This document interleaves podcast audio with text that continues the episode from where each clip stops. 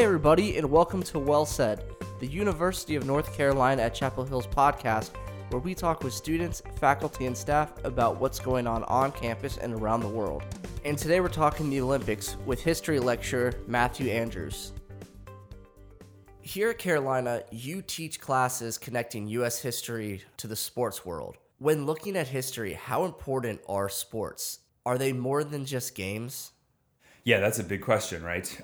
Sports matter. Sports are important. Maybe sports shouldn't matter as much as they do. You know, maybe professional athletes shouldn't be making a million times more than, than teachers, but the fact is they do. And so that's an indication that people really care about sports. What I do in my, in my classes is I like to use sports to explore the important social, cultural, and political issues in the United States. So we use sports to get at race relations in the United States. We use sports, and sports are a great thing to look at if you want to explore race relations, if you want to explore gender dynamics, if you want to explore the feminist movement.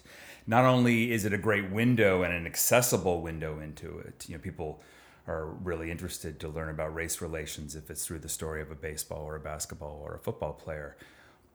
But sports are an arena that are supposed to be fair. Sports are supposed to be based on the idea that there is a level playing field out there.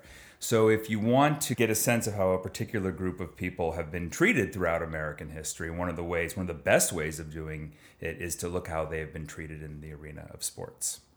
If you want to have an interesting arena in which to study the, the major political tensions throughout the 20th century and now into the 21st century, all of these tensions are played out in the Olympic Games. And so the Olympic Games are fascinating because they're sort of built on this bedrock of contradiction. The Olympic Games are supposed to be not about politics, they're supposed to be apolitical. They're created in 1896 by, by a Frenchman, Pierre de Coubertin. And his idea here is we're going to bring the people of the world together, the athletes of the world together, and it's going to be sort of a political free zone, and we're going to foster brotherhood and you know human commonality and all that great stuff. But of course, the Olympics, to participate in the Olympics, you have to represent a nation. You have to wear a national uniform. You have to represent a flag. So nationalism is everywhere in the, the Olympic Games. So all of the great international tensions, sort of every four years, and now they've staggered the Winter and the Summer Olympics since the early 1990s. So I guess in some ways it's every two years now. But every four or, or two years, these tensions resurface and manifest themselves in these sporting arenas on the track, in the swimming pool, on the basketball court. So you mentioned how the Olympics were really started as this apolitical movement to sort of foster peace between countries, but it definitely hasn't always worked out that way. For me, I think of the 1956 Olympics when Hungary and the Soviet Union just fought in the polo match. George Orwell, very famously, was a big critic of international sports. And he said that international sports are war minus the shooting. And, you know, there's two ways of looking at it. On one hand, it is this place in which athletes from all over the world come together and sometimes friendships are made. There have been marriages between U.S. athletes and Czechoslovakian athletes. They met at the Olympic Games. And, you know, so we see people coming together that way. But so often it's the differences that are emphasized. And so you know your Olympic history if you're talking about 1956. In 1956, the Soviet Union invades Hungary. They are putting down a Hungarian revolution against Soviet domination. People are dying in the streets. And right then and there, at the exact same time in Melbourne in the early winter of 1956, it's the southern hemisphere, so the southern games were in our, our winter. Hungary and the Soviet Union meet in the medal round of a water polo contest, and fists flew and blood flowed, as the saying goes. The pool was red with blood. This sporting event did not bring Hungarians and Soviets together. This sporting event only exacerbated the problems. Another one that comes to mind is Smith and Carlos in when they raised their fists on the podium in support of civil rights.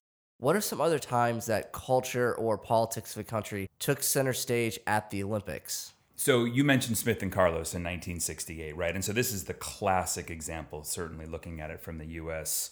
perspective when two black athletes, Tommie Smith and John Carlos, in a what Smith called a gesture of frustration, raised their fists and bow their heads during the national anthem in 1968. But we could go back 1906, there actually was what's known as a intercalary game in 1906. They were going to try to do the Olympics every two years for a while, and then they decided that wasn't a good idea. So there were games in Athens, and there was an Irish runner, Peter O'Connor, who was led to believe that he was going to be able to participate as an Irishman. But when he got to Athens, he found out that he was going to have to participate under the Union Jack, the flag of Great Britain. There's a lot of tension between Ireland and England at this time. So during the opening ceremonies, O'Connor and other Irish athletes very pointedly and politically wore green jackets to represent their homeland, Ireland. O'Connor won a silver medal in a track and field event, and the Union Jack went up the flagpole. O'Connor ran to the flagpole, climbed the flagpole, tore down the British flag, and put up a green Irish Erin Go, Go Bragh flag as a protest. I am not British, I am Irish. That's a pretty obvious example of the way international tensions and personal politics, you know, come into play. To me, I grew up in the 1970s and the 1980s. So when I think about international tensions, to me, the Olympics are all about the Cold War in some ways, as a sports fan, the Olympics are less meaningful to me once the Cold War ended. I mean, that was the bummer of the Cold War ended is that I didn't have the Soviet Union to root against, and I was taught to root against the Soviet Union growing up. But, you know, those intense political tensions gave the Olympics from 1948 all the way into 1988, you know, so much meaning. When looking at something like Smith and Carlos back in 68, it's easy now to say that that was a big moment. But at the time, were people upset or confused that these athletes were using this platform to further their cause? My understanding is that there was puzzlement for a few seconds. What are these guys doing? And then when the realization set in, like this happened in Mexico City, there were a lot of Americans in Mexico City in 1968. It was a very close Olympics.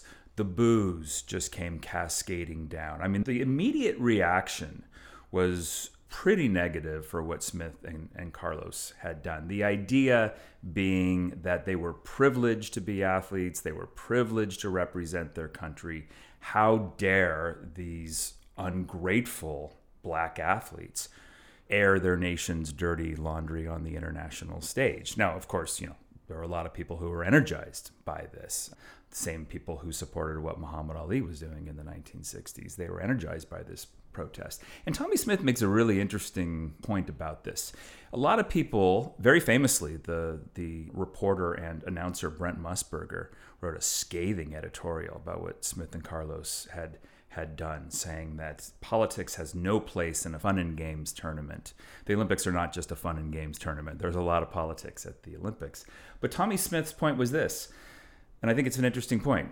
In 1968, as a black man, he felt like he had no voice. Nobody was interested in listening to what he had to say. The only time anyone was going to pay attention to what he had to say was when he was standing on that medal stand after winning a gold medal. That was his one opportunity to be heard, so he took it. The Olympics offers people these tremendous opportunities to make these gestures of protest. So, we've been talking a lot about how the Olympics haven't really achieved their goal of being this apolitical event but there definitely have been times that it's brought people together, like when North Korea and South Korea marched together during the opening ceremony. Do you think the Olympics actually has the ability to bring people together? The Olympics are so interesting because nations become validated if they can participate in the Olympic Games. Like it was a big deal after World War II when Israel got to participate in the Olympic Games, a brand new country and obviously a very controversial country. And so after World War II, obviously Germany is split into two. We have East Germany and West Germany. But Avery Brundage, the American who was head of the International Olympic Committee at this time, worked really hard to try to have a unified German team. It's the same idea as you're talking about with Korea. So in the 60s, in the 50s and 60s, there was a unified German team. The Olympics were able to do something that the politicians of East and West Germany themselves were unable to do. Of course, this team was rife with tensions, and they ended up splitting again in 1972. And it's kind of ironic that, that they're they're separated in 1972 in those those tragic Munich games. But yeah, the Olympics can bring people together. Um, the whole world tunes in. Billions of people watch the Olympics. The Olympics are the largest regularly scheduled gathering in the world. Nothing is bigger. More people watch the Olympics than watch the World Cup, actually, and that's because all the countries participate in the Olympic Games um, rather than the finals of the World Cup to participate in the Olympics, your country has to have a national Olympic committee. There are actually more national Olympic committees than there are members in the United Nations. So, you know, in some ways, it is the most globally democratic space that there is. Every single nation has the opportunity to be seen and heard at these Olympic Games there were a lot of storylines heading into these games in Rio, like the refugees competing underneath the Olympic flag. As a historian, what are some of the stories that you think we're going to be looking back on several decades from now?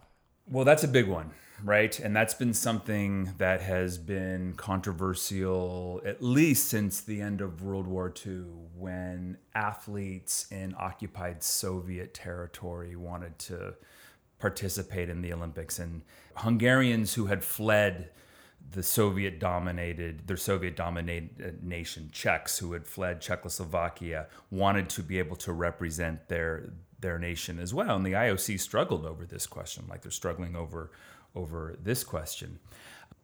To me, the real interesting issue with the Rio Games and going back to the Sochi Games, really going all the way back, I think, to Montreal in 1976, is this question of how much the Olympic Games cost to localities, how much it's going to cost the people of Rio, how much it's going to cost the nation of Brazil. The Montreal Games are the first one that just ended up costing well over a billion dollars, and there was staggering debt. And I mean, the the Sochi Games apparently cost something like fifty billion dollars. You know, a lot of people made money off of those those games. A lot of Russians made money there are a lot of people that are paying off that debt and will be paying off that that debt. This is one of the criticisms of Brazil, right? You know, what is Brazil doing hosting games like this when they have so many issues with healthcare and education and infrastructure and so on and so forth. And as we're seeing, more and more cities are balking from hosting the the Olympics. It's hard to find someone willing to host the the Olympic Games. It's pretty much just all out in Asia for the next eight or ten years. So that to me is one of the issues. You know, how much are these games going to cost?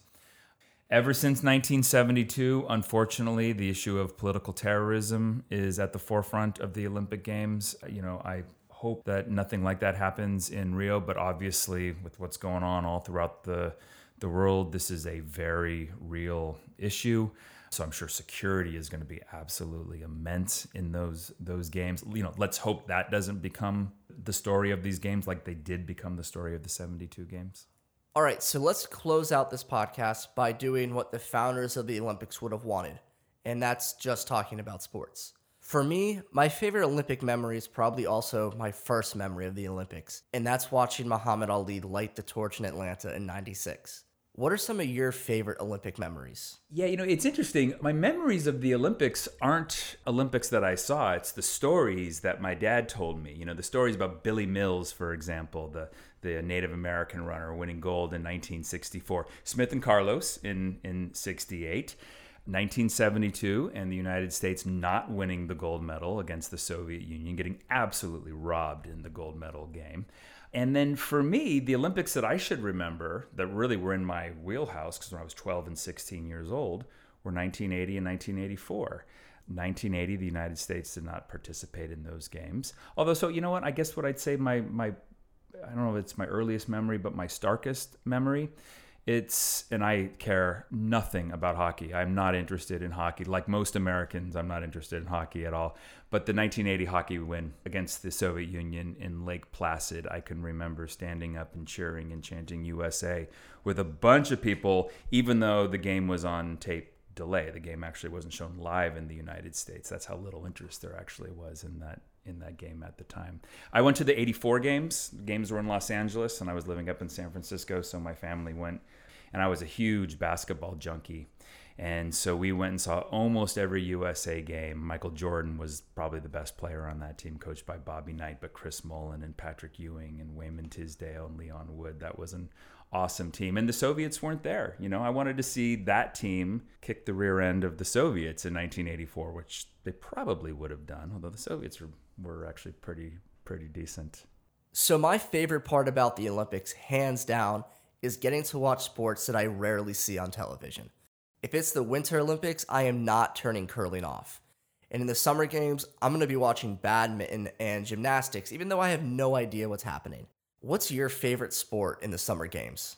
I love the track and field. I mean, like so many people do. I can just sit and watch it. I mean, the steeplechase, what is that? That's the most ridiculous thing I've ever seen. But I will watch the steeplechase from start to finish. I absolutely love it. I don't even really understand all of the rules. Like, do you have to land in the water? Are you allowed to jump over the water? I don't know, but I love it. To me, the great event is the men's 100 meter dash. It is the strongest of the strong, the fastest of the fast. I love all of the preening. I love all of the flexing. I love the way they kind of, you know, there's a show before the race even goes on. It's so fun to watch. I love the 10,000 meters.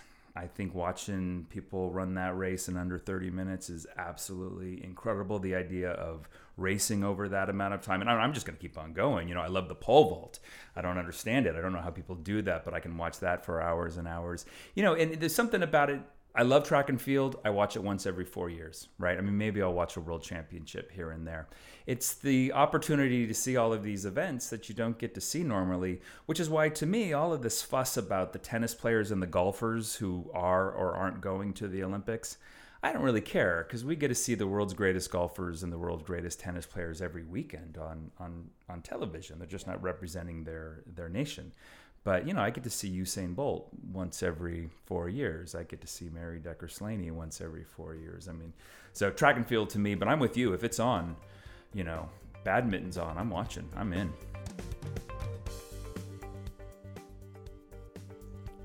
Thanks for listening to the podcast today, and don't forget to check back to unc.edu in two weeks for a new episode of Well Said.